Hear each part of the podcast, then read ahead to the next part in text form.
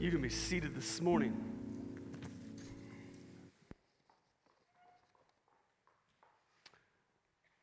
All right, all you adventurous type. How many of you like to do experiments? Anybody experiments? How many of you like science class, biology? Yes, yes, yes, doing experiments. How many of you have ever tried to put a frog in boiling water?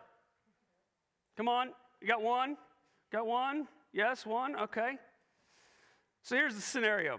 Here's how the myth goes. Here's how the legend goes. Whether it's accurate or not, I don't care this morning. It's a great sermon illustration. So here's the deal. Supposedly, if you take a frog and you have boiling water going, and you were to put it near the boiling water, the frog will get very antsy and jump away from the boiling water. But because how the frog is designed, how God created the frog, if you were to put it in room temperature on the stove in a pot of water, and you would slowly turn up the heat on the frog, it would remain in the boiling pot until it boils to death. The frog, the way God designed it, adapts to the temperature that its setting is found in. What the frog does not know is that it is being boiled alive. Welcome to King Solomon's life. Go with me to 1 Samuel chapter 1, or 1 Kings chapter 1. 1 Kings chapter 1. It's where we're going to be today. But we're going to take a look at a guy named King Solomon. And he is that frog. Some of you, how many of you now are going to go try it at home, right? Some of you are going to go home, take a frog, put it in the water. Some of you, crazy, adventurous ones, don't be like my buddy in high school. He put it in the microwave until it exploded all over his microwave. Please don't do that. You may get in trouble. But King Solomon is that frog this morning. It is his life. He didn't realize the pressure cooker was increasing until his life led to destruction. So we're going to do this this morning. We're going to go through 1 Kings chapters 1 through 11 and 35 minutes. I've got 11 chapters to cover today. I'm going to try to do this quickly, and yet I want to hit some things about King Solomon's life that hopefully you and I will grab and take hold of. But let's pray as we begin. So, Father, we come. We ask that, Father, this morning you might speak, and that, Father, we would not only be hearers of your word, but we would be doers of your word. That, Father, we would not be like King Solomon, with all of his splendor, all of his glory, all of the riches he accumulated, and yet his life was like a ticking time bomb. And destruction came his way. Father, you do not want destruction to come our way. You want the best for us. I believe that with all my heart. And I pray this morning you might do your best work in us. In Jesus' name we pray. Amen. So let's do this together. We're going to walk through, and here's what I want to do. Here's how I'm going to accomplish this this morning. If you don't have a Bible, grab the Bible in front of you underneath your seat. You can grab one. If you got your device, go to your device, go to your YouVersion, Bible Gateway, Bible Hub, whatever you're using. But I really want to encourage you guys this morning grab a Bible because as we walk through this, I want to show you uh, chapters that you hopefully this week will read. That's my hope. I'm hoping that this would not just be a 35, 40 minute message. You walk out of here, you got what you wanted, or maybe you didn't get what you wanted. You walk out, you go do your deal. My hope is this as we go through this story, that you might read your Bible on your own this week, and you might take a look at these 11 chapters and take a close look at King Solomon's life and begin to ask the Lord, what about my life as well? So we're going to do this together. I'm going to walk through an overview, and here's what's going to happen you're going to see King Solomon look like everything is going well on the outside. And for some of us, we're going to be like, I want King Solomon's life. But what you don't understand is something was going on deeper than the outside. Something was going on on the inside of this man. And he couldn't see it. You know what that's called? Self deception. It plagues all of us. At some point in your life, you'll think everything is fine. You got life by the tail. You think things are going well. And what you don't realize is on the inside, something is not right. But you'll play it off because everything on the outside is going well. And Before you know it, you'll find yourself in King Solomon's shoes with destruction coming. Let's do this. First Kings chapter 1 and 2. You read this on your own. Let me give you a synopsis of what's going on. You can write this down if you want, just a note. Here's what's going on David, King David, Solomon's dad is dying. Who is supposed to be king? Solomon. David had planned this that Solomon would take over his kingship, but he didn't fully disclose that to the nation of Israel. He did it privately. And so, guess what happens? Adonijah, one of David's other sons, gets in his head Israel doesn't know that Solomon is supposed to be king. I like power. I want to rule. I'm David's son. So he raises a coup together and they go against David and Solomon, chapters 1 and 2. Do you remember the prophet Nathan from last week? He's the one who addressed King, or King David when King David slept with Bathsheba, got her pregnant. God sent Nathan, the prophet, his way to tell him a story and says, You, the man, David, you're the one who's done this. Well, guess what Nathan's gonna do now? Nathan catches wind of what Adonijah is doing, and here's what Nathan does. He goes to David on his deathbed and he tells David, Hey, David, your fourth son is rising up against Solomon. He's trying to take over the throne. We gotta do something about this. So, in the midst of that, David is going to declare that King Solomon, or Solomon, is now going to be king, chapters 1 and 2. David dies, Solomon is now king, he's in charge of the nation of Israel, chapter 3. I told you we're going to keep moving through this. We'll hit some things on the way back. The Lord comes to Solomon in a dream in chapter 3. And the Lord says this to Solomon Hey, Solomon, I'll give you anything you want, anything that you request. Your wish is my command. Now, if you're 16 years old, how many 16, around 16 year old, how many teenagers we got in the room? Teenagers, come on, teenagers. All right. How many remember your teenage years? Yeah, thank you, Bob. You're a teenager. How many remember your teenagers? Your teenage years? You're 16 years old. God comes to you and says, I'll give you whatever you want. You choose your decision. Teenagers, what are you choosing? Come on, it's church, we can be honest. Money, thank you. How much money, Adam? Come on, give me a figure. Million. Dad's got it. Let's go. They can hand it over. What else are you asking for? Teenagers have no ambition in life. I know it's Brown County and we all just slowly do things, but let's go. What do you want? Xbox. Xbox. Thank you. Car. Hey, what kind of car? Come on, Jess. What kind of car you want? 16. I know back in those days. Today, what, what do you want? A, Su- a Subaru?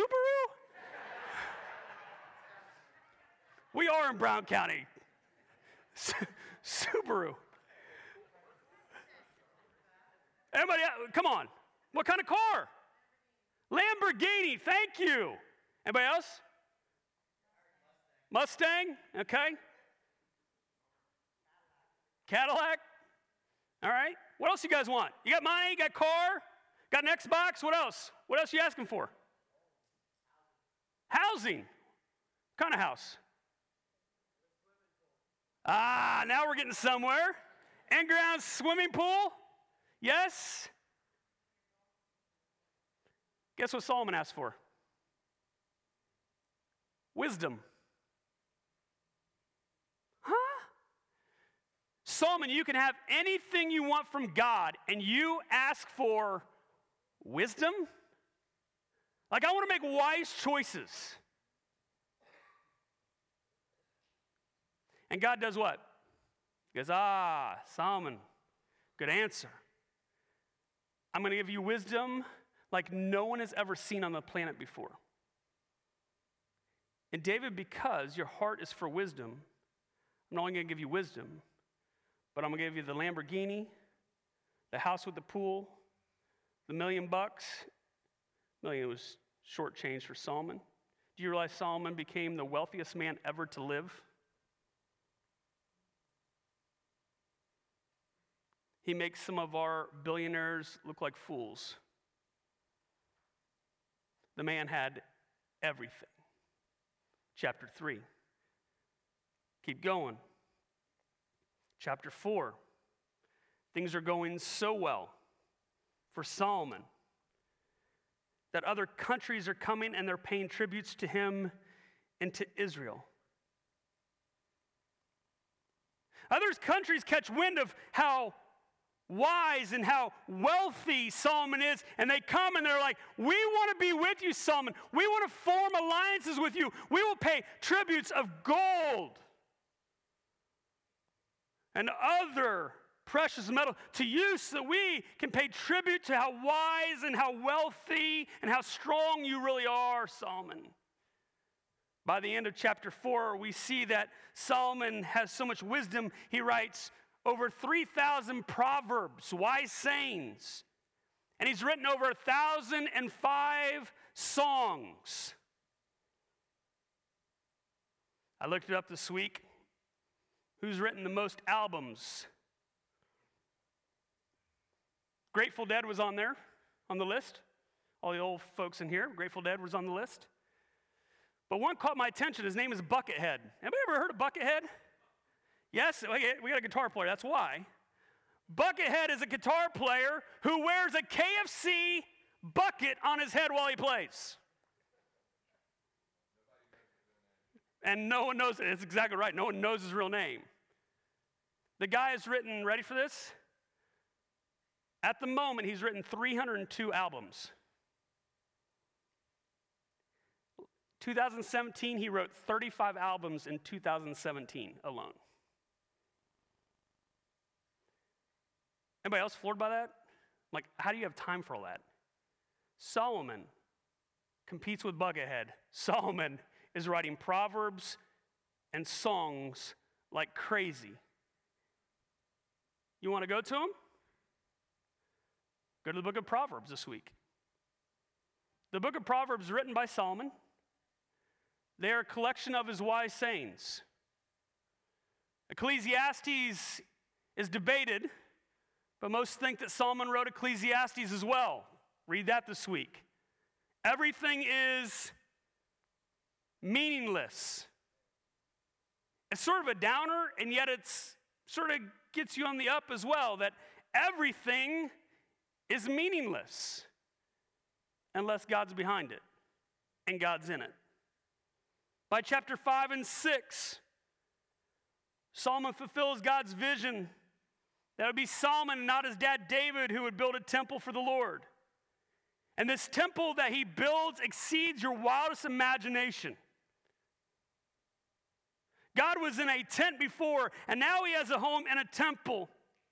And in the Holy of Holies, where they would put the Ark of the Covenant, where God's presence would reside, he doubles the square footage from before, and there is gold everywhere.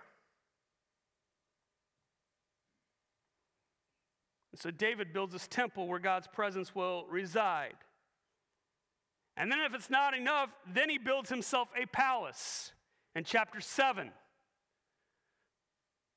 The palace was the Taj Mahal of the Israelite community. In fact, during this time, unemployment rates hit the lowest mark in history. Do you realize to build the temple and then his palace, that he had over 90,000 workers. And what they would do is this you would work for a month and then you get two months off. So they would come in 30,000 segments of men who would come in and they would work on the temple and then his palace, and then they would take two months off to rest because this place was so extravagant. So Solomon has things looking up. First Kings chapter 7. You'll see the palace. You'll see the impressive house. By chapter 10, things are going so well. If you flip over chapter 10, you'll see it in, in your Bible. You'll see the headline Queen of Sheba visits Solomon. She travels up from modern day Yemen, south of Saudi Arabia. She's heard about Solomon and she is quite impressive herself. And so she travels up with her caravan to see what God is doing in Israel. And when she meets Solomon, she praises Solomon not only for his wealth, but his wisdom. She is floored by how wise Solomon really is. And by the time we get to chapter 10, you're thinking to yourself, man, Solomon's got it all. Solomon's not only having a good day, he's having a good season of life. And I mean years.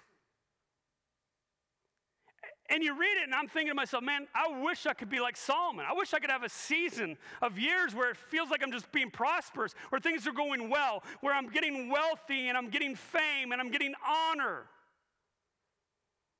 I got life by the tail. And so on the outside, things seem to be going well. But chapter 11 hits. Go with me to chapter 11. Let's reside there. Let me read the first four verses. First Kings 11. King Solomon, however, uh oh, there's a word we don't like. It felt like everything was going well. However, he loved many foreign women besides Pharaoh's daughter. We'll get in that here in a moment. Moabites, Ammonites, Edomites, Sidonians, and Hittites. They were from nations about which the Lord had told the Israelites, You must not intermarry with them because they will surely turn your hearts after their false gods. Nevertheless, Solomon held fast to them in love. Ready? He had 700 wives of royal birth. And all the men in the room looked, I can't figure out one, much less 700. And 300 concubines, lovers. Whenever he wanted them to the bedroom, he summoned them and they came. Anybody catching this? And his wives did what? Led him astray. As Solomon grew old, his wives turned his heart after other gods, and his heart was not fully devoted to the Lord his God, as the heart of David his father had been. What seemed like everything was going well on the outside, on the inside, something was happening. You don't get yourself into a predicament in one moment. Typically, the way we end in disaster is little moments by little moments by little moments. It is the subtleties of decision making, it is the slow fade of life. That we begin to make decisions that are poor over and over and over again until they culminate into a huge disaster. This is Solomon's life. As you go through, you're thinking, Solomon, you're really doing well. But there are little hints in Scripture, and I love the writer of First Kings. He has given you all these little subtle hints that we're going to take a look at that shifted King Solomon's heart away from the Lord his God and to all these other foreign gods. And some of you in the room are going to be like, well, we don't, we, we, uh, we don't have a cow I worship around here. I don't know who these Hittites and Amorites and all these ites are. I don't know their gods. Do you realize they had a god of sex?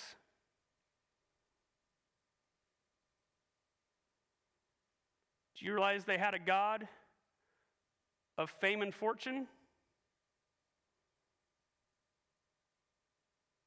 Sound like America?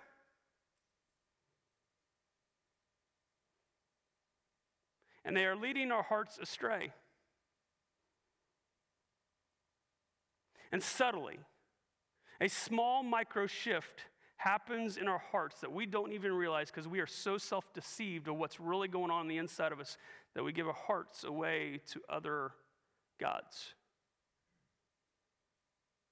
This is King Solomon's life. Let's look at it. Deuteronomy 17. Go backwards in your Bibles, it'll be up on the screen. Deuteronomy chapter 17, verse 16 17. This is written to the kings of Israel. What is Solomon?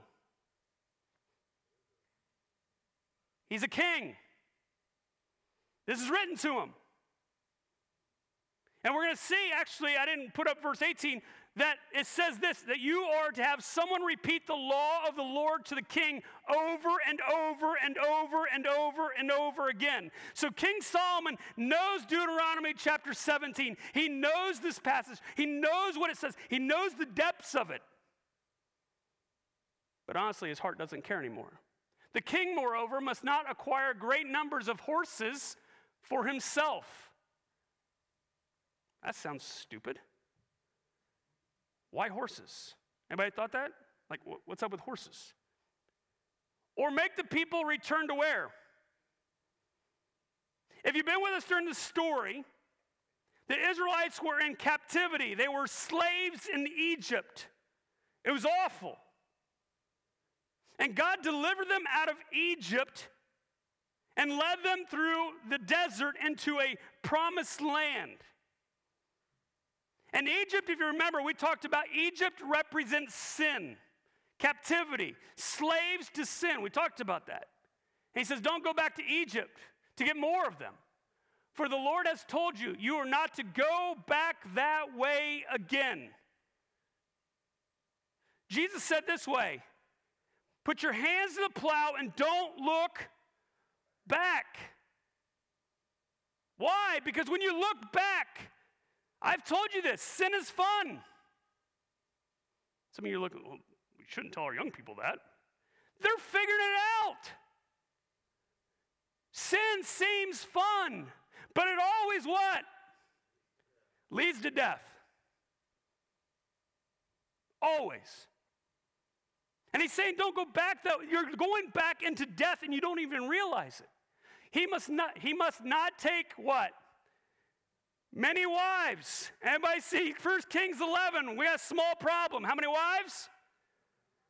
700, 300 concubines. Or his heart will be led astray. He must not accumulate large amounts of silver or gold. Small problem. Let's go. We're going to walk through this together. I'm going to show you four steps of how King Solomon's heart got led astray. I'm praying that our hearts will be open toward this this morning. Some of you are going to be like, whatever, Chris. I'm telling you right now, because I've been a pastor long enough to know this. Some of your hearts are being led astray right now in this moment, and I will not see you in a year.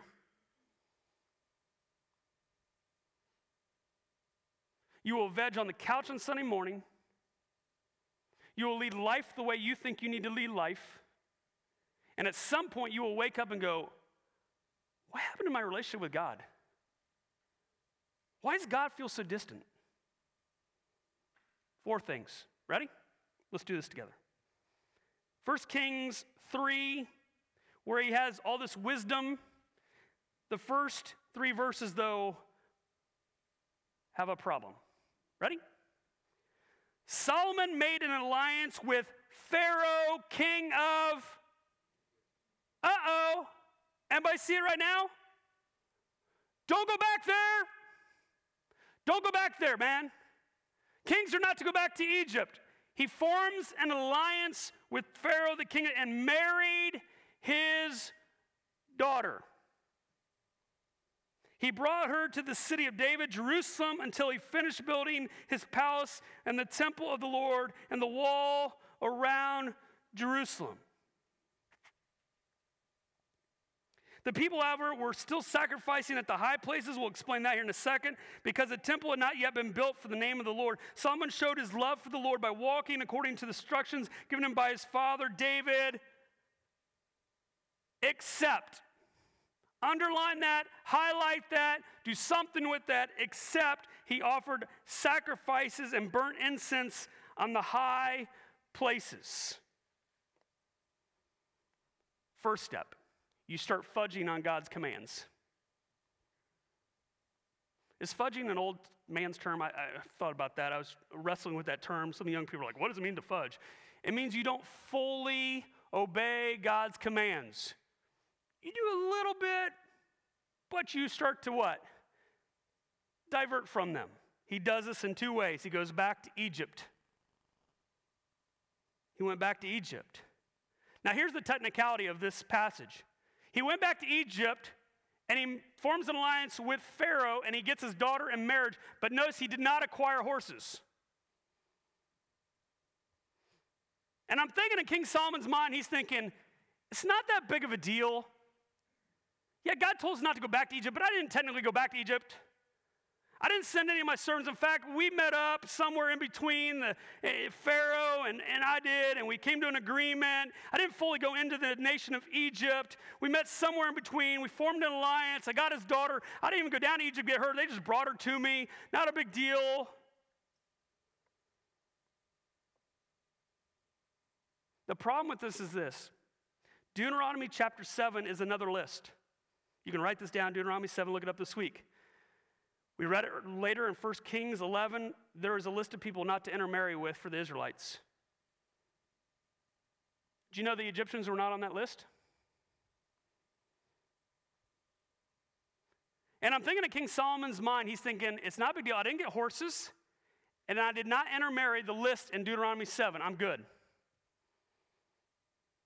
The problem is this King Solomon looked for a loophole in the law. How do I get around the law to do what I want to do to accomplish what I want to accomplish? How do I have a loophole in the commands of God? Technically, Solomon in this moment is correct. But here's the thing about God's word we want to know the do's and the don'ts. Why? Because it's easier to live that way. What we don't want is the spirit of the law to come into our lives. Let me explain. Jesus said it this way, or Ten Commandments say this do not commit adultery. And some of you are in the room, I've never slept with anybody but my spouse. I mean, adultery is pretty easy, right? You wake up and there's somebody next to you that's not your wife or your husband. Jesus, though in Matthew 5, he begins to talk about this. He says, If you look at a woman lustfully, you have committed adultery. Uh oh. Because Jesus wasn't just concerned with the technicality of do not commit adultery, he was concerned about the what? The spirit of the law. The spirit was this that when you look at someone who's not your spouse in a lustful way, you have committed adultery inside of your heart. Do not murder. I, I dare, if you murdered somebody in the room, we're glad that you're here. Somebody's probably going to move over a little bit beside you. And most of us in the room, like, I've never murdered anybody. I'm good. Jesus said this way in the Sermon on the Mount If you hate your brother or sister, you have committed murder. what? How could that be? Because Jesus doesn't look at the technicality of the law, he looks at the spirit of the law. And the spirit of the law was not to intermarry with foreign ladies. Guess what an Egyptian is? A foreign lady. But King Solomon is looking for loopholes. We look for loopholes.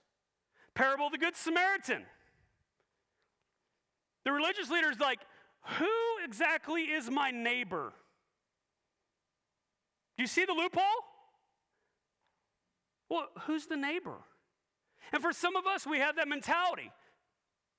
They've burned me, they hurt me. And Jesus, you're me to love them? Well, Jesus, technically, who is my neighbor?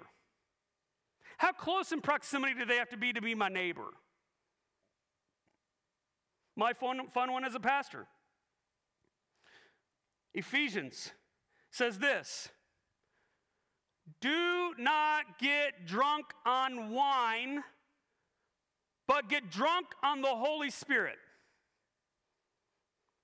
I've had this question in time. Hey, Pastor, is it okay for me to drink alcohol?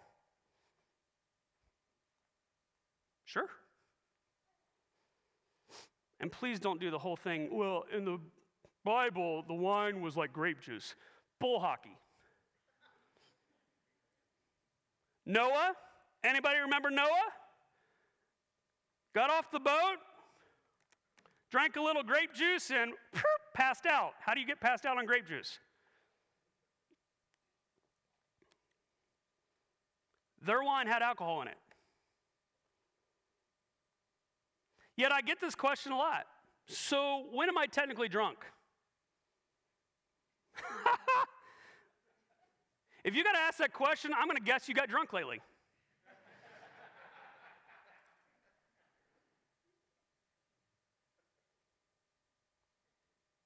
But see, we're going to look for a loophole. You know that you went too far with the alcohol, and yet you're going to look for a loophole. Well, drunkenness for me is actually when I get to this level, but for them, maybe it's that level. You're looking for a loophole because you know you've sinned. For some of us, Ephesians 4:29, do not let any unwholesome talk come out of your mouths. Only, only that for which is what? Building others up. Well, she deserved it. She talked bad about me first. So, Jesus, if they talk bad about me first, can I just come back and, you know, eye for an eye? Tooth for tooth. Let's do this. Isn't that biblical, Chris? That eye for an eye, tooth for tooth? Can we do that? We look for loopholes, guys, and this is what King Solomon's doing. He's looking for loopholes. Some of you right now in your lives, let's just be honest, you're looking for loopholes with God.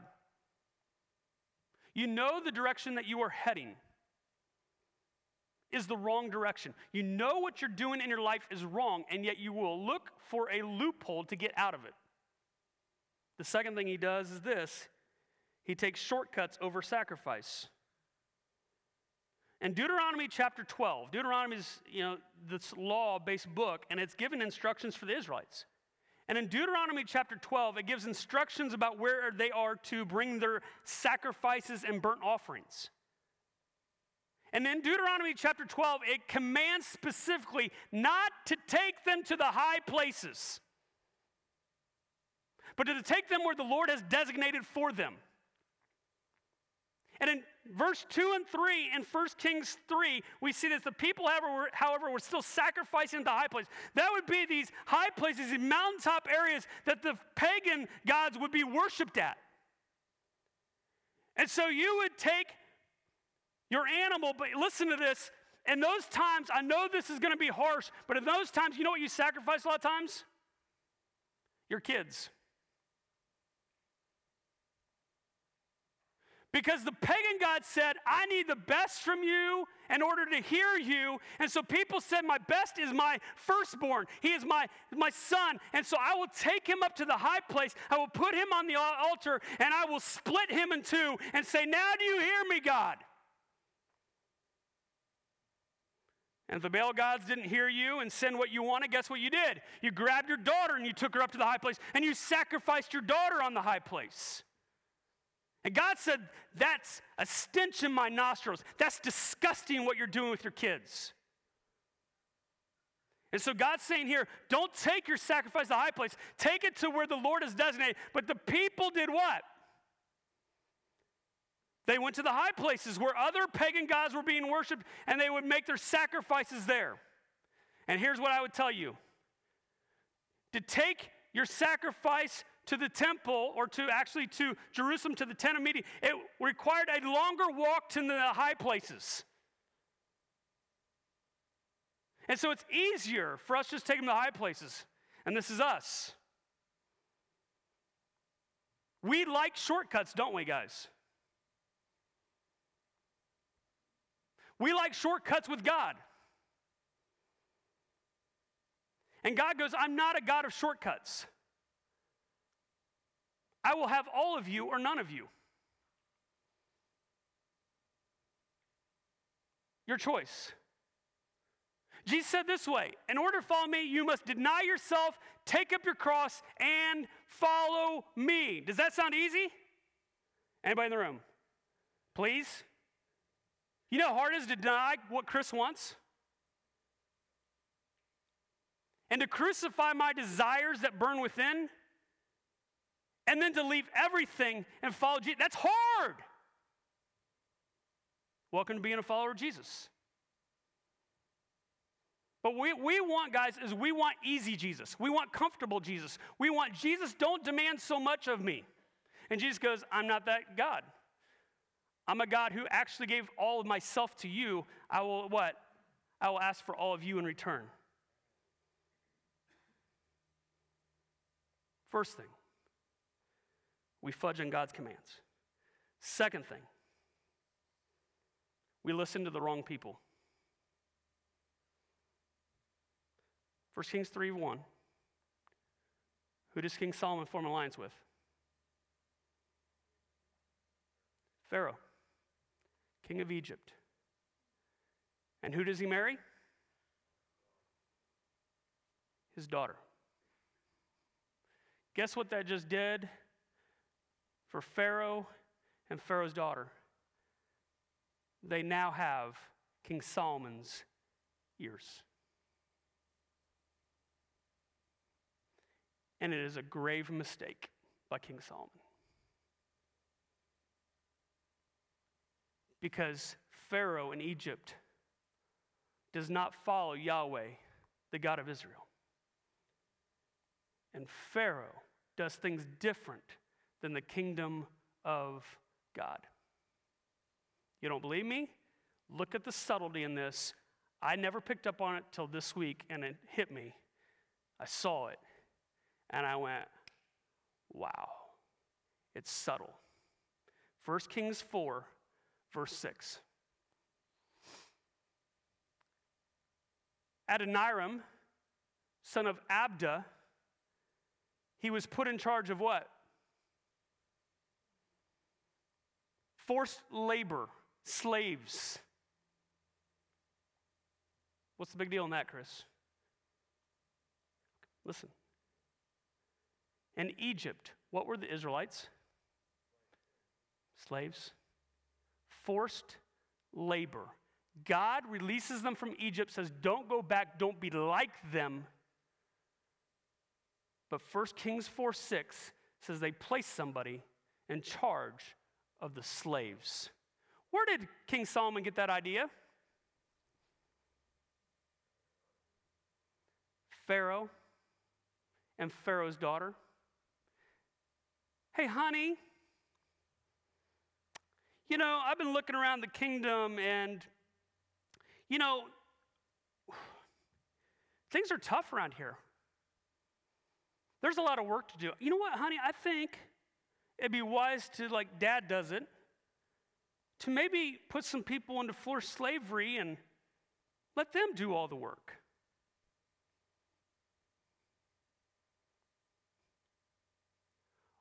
Oh, honey, you, you think that's a good idea, honey? Oh, I think it's a great idea.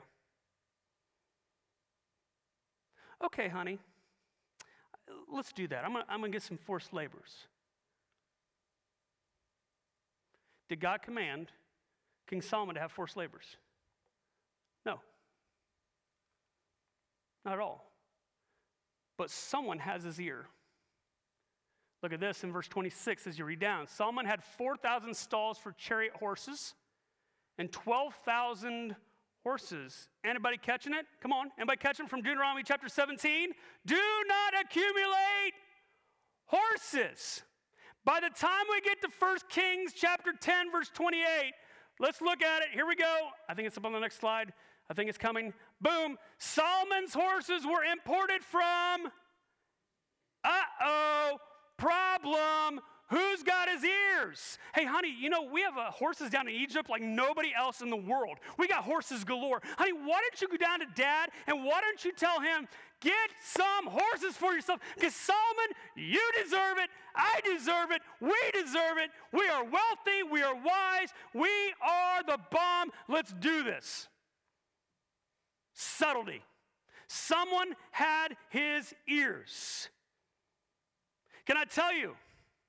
Most people who have gone astray got in with the wrong crowd. Young people, you will tune me out, you'll tune your parents out, but they are wise. They know it, they've been through it. Who has your ears?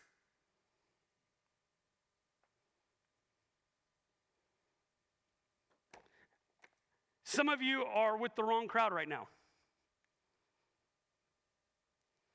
And you are disobeying God because somebody besides God has your ears. His voice has been tuned out, and their voices have been tuned in. Can I ask you a question? Seriously. Do you really believe that God is for you and not against you?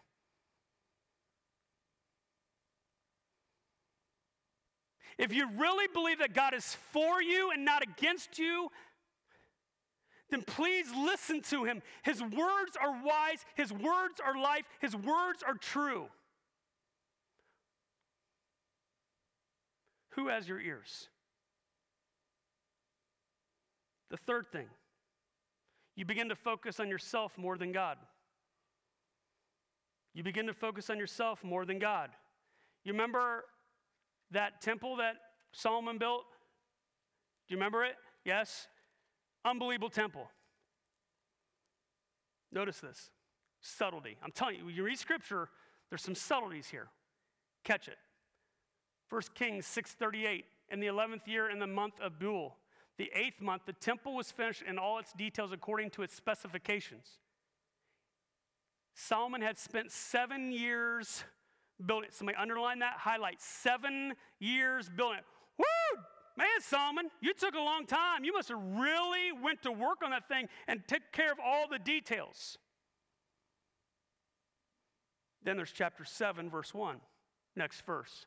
It took Solomon 13 years, however, to complete the construction of what? Uh oh. Problem. How many years for the temple? Seven. How many for his own palace? 13 years. Who does he care more about?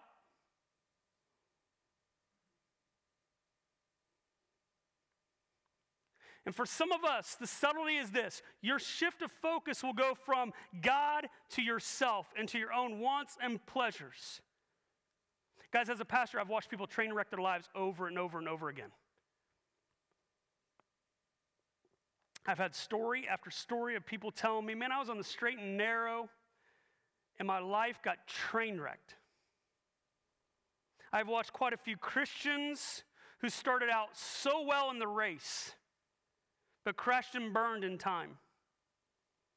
I have watched many of my friends. I was just singing this morning and I was praying for some of my former youth group kids.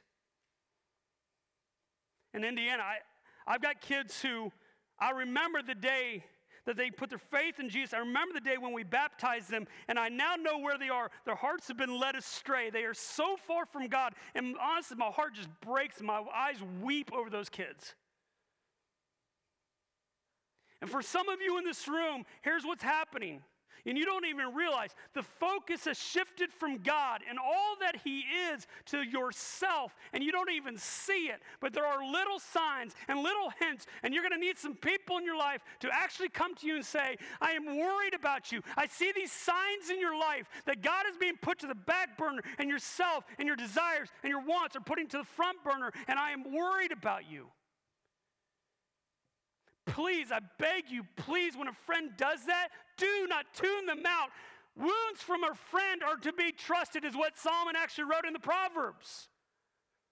When you have a friend who comes to you and says, I am worried about you, I'm worried about the direction of your life, don't tune them out. Listen to them. They are a friend who cares about you.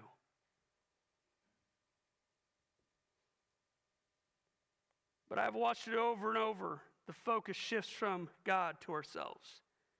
The fourth and final thing that we see is will you heed God's warnings? 1 Kings chapter 9, verses 4 through 7. As for you, if you walk before me faithfully, Solomon, with integrity of heart and uprightness, as David your father did, and do all I command, and observe my decrees and my laws, I will establish a royal throne over Israel forever, as I promised David your father when I said, You shall never fail to have a successor on the throne of Israel. But if you or your descendants turn away from me and do not observe the commands and decrees I have given you and go off to serve all the other gods and worship them, then I will cut off Israel from the land I have given them and will reject this temple I've consecrated for my name. Israel then become a byword and an object of ridicule among all the peoples. This is the second time God has come to Solomon. Second time, and he has issued warnings both times. That's chapter 9. By the time we get to chapter 11, what does he do? He grabs all the wives he can. He grabs all the horses he can. He grabs all these things that are not of God that he can. And God came and warned him. Can I tell you this? When God comes and warns you, it is an act of love, it is an act of grace. He wants the best for your life. He does not want your life to be in destruction. He hates to see it. He hates it. He loves his kids. And so when he comes to you, he gives you a stern warning, whether it be from a friend, whether it be, and I keep trying to say this, guys, Nathan is actually your Bible. Hebrews chapter 4 says this is what? A double edged sword, and it cuts the body. It cuts to the very marrow of your bone. It cuts to the very depths of you. It will show you things about yourself that you did not know were there. The Bible will do that. The question is are you in it? Are you reading it? And are you observing for yourself as a mirror what is going on? Or do you just skim through it? For some of you who are wandering, and one of the things I will say to you is I bet you have stopped reading your Bible.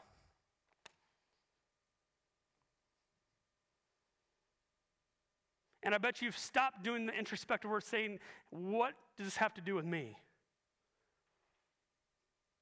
And God is saying, I'm giving you warnings. I'm giving you warnings. The warning light is on. The check engine light is on. But you just keep trying to drive. You keep trying to drive, but you're about out of oil and the engine is about to blow. But you think you're going to be okay. You think you can make it to the next service station. And He's saying, Stop where you are. Get on your face before me and turn from the way you're going and turn the other direction, please call the tow truck because I am the best tow truck in service. I love to help people. God wants to do that in your life this morning. The warning light's going off. Will you heed his warnings? God is gracious in this. God is good in this. And there is good news for us this morning. Hebrews chapter 3. I came to this and here's my prayer as we close out. Hey, see to it, brothers and sisters, who's he talking to? Who's he talking to? Come on, read it. Brothers and sisters, who's he talking to? Followers of Jesus. See to it, brothers and sisters, that none of you, none of you, none of you, none of you has a sinful, unbelieving heart that turns away from the living God. Some of you in this room are turning the other way. Your faith is crumbling right now. But encourage one another. You know what church is? Church is not singing. Church is not a sermon. Church is not just taking communion, it is community. I will say it till I'm blue in the face. Some of you come to church, but you're not plugged in. Get plugged into a church, get plugged into a people. Because if you're not, we can't encourage you the way that we need to encourage you. And you can't encourage me the way you need. I need encouragement, guys. It's been a hard two weeks. I need some encouragement. And by the grace of God, God sent me Julie Kelly the other day and Susan Bell the other day and a text thread. And I sat there and wept and I said, God, thank you for friends. Thank you for people who encourage me. Thank you for people who will say, "Hey, how you doing? How you really doing?"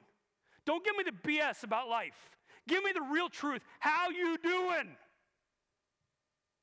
And he says, "But encourage one another daily, daily, daily, daily." Am I catch that? Not once a week, not once a month, not once a year. We encourage each other daily. As long as the call today, so that none of you may be hardened by sin's deceitfulness. There it is. We have come to share in Christ. That's the awesome news, the gospel.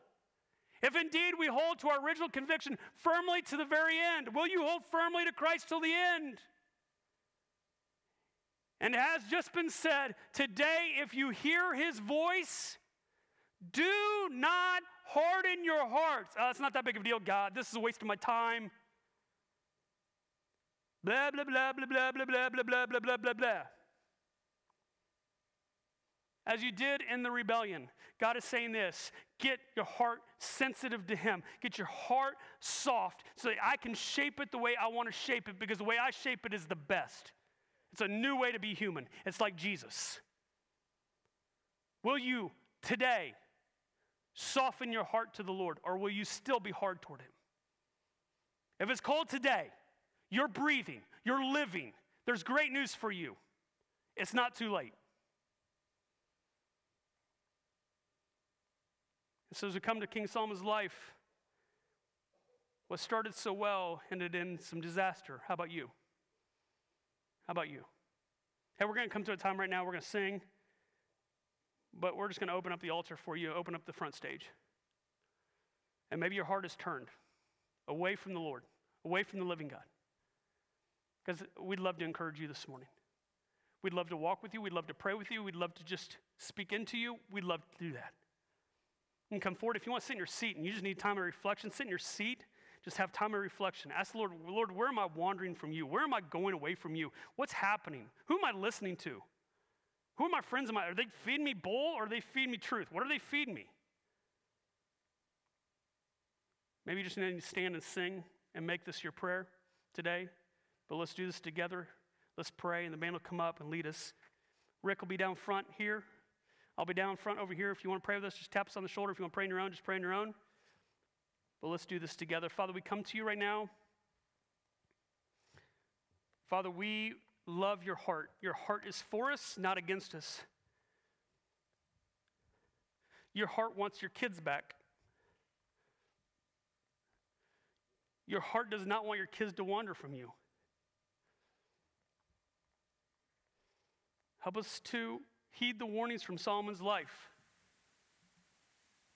That we might be a people who pursue you with everything that we have.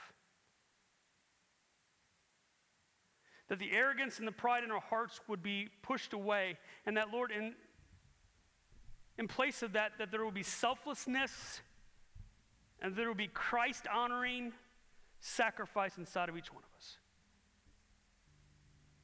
So, Father, in this moment, I ask that you would speak clearly to these people, to me, to each one of us.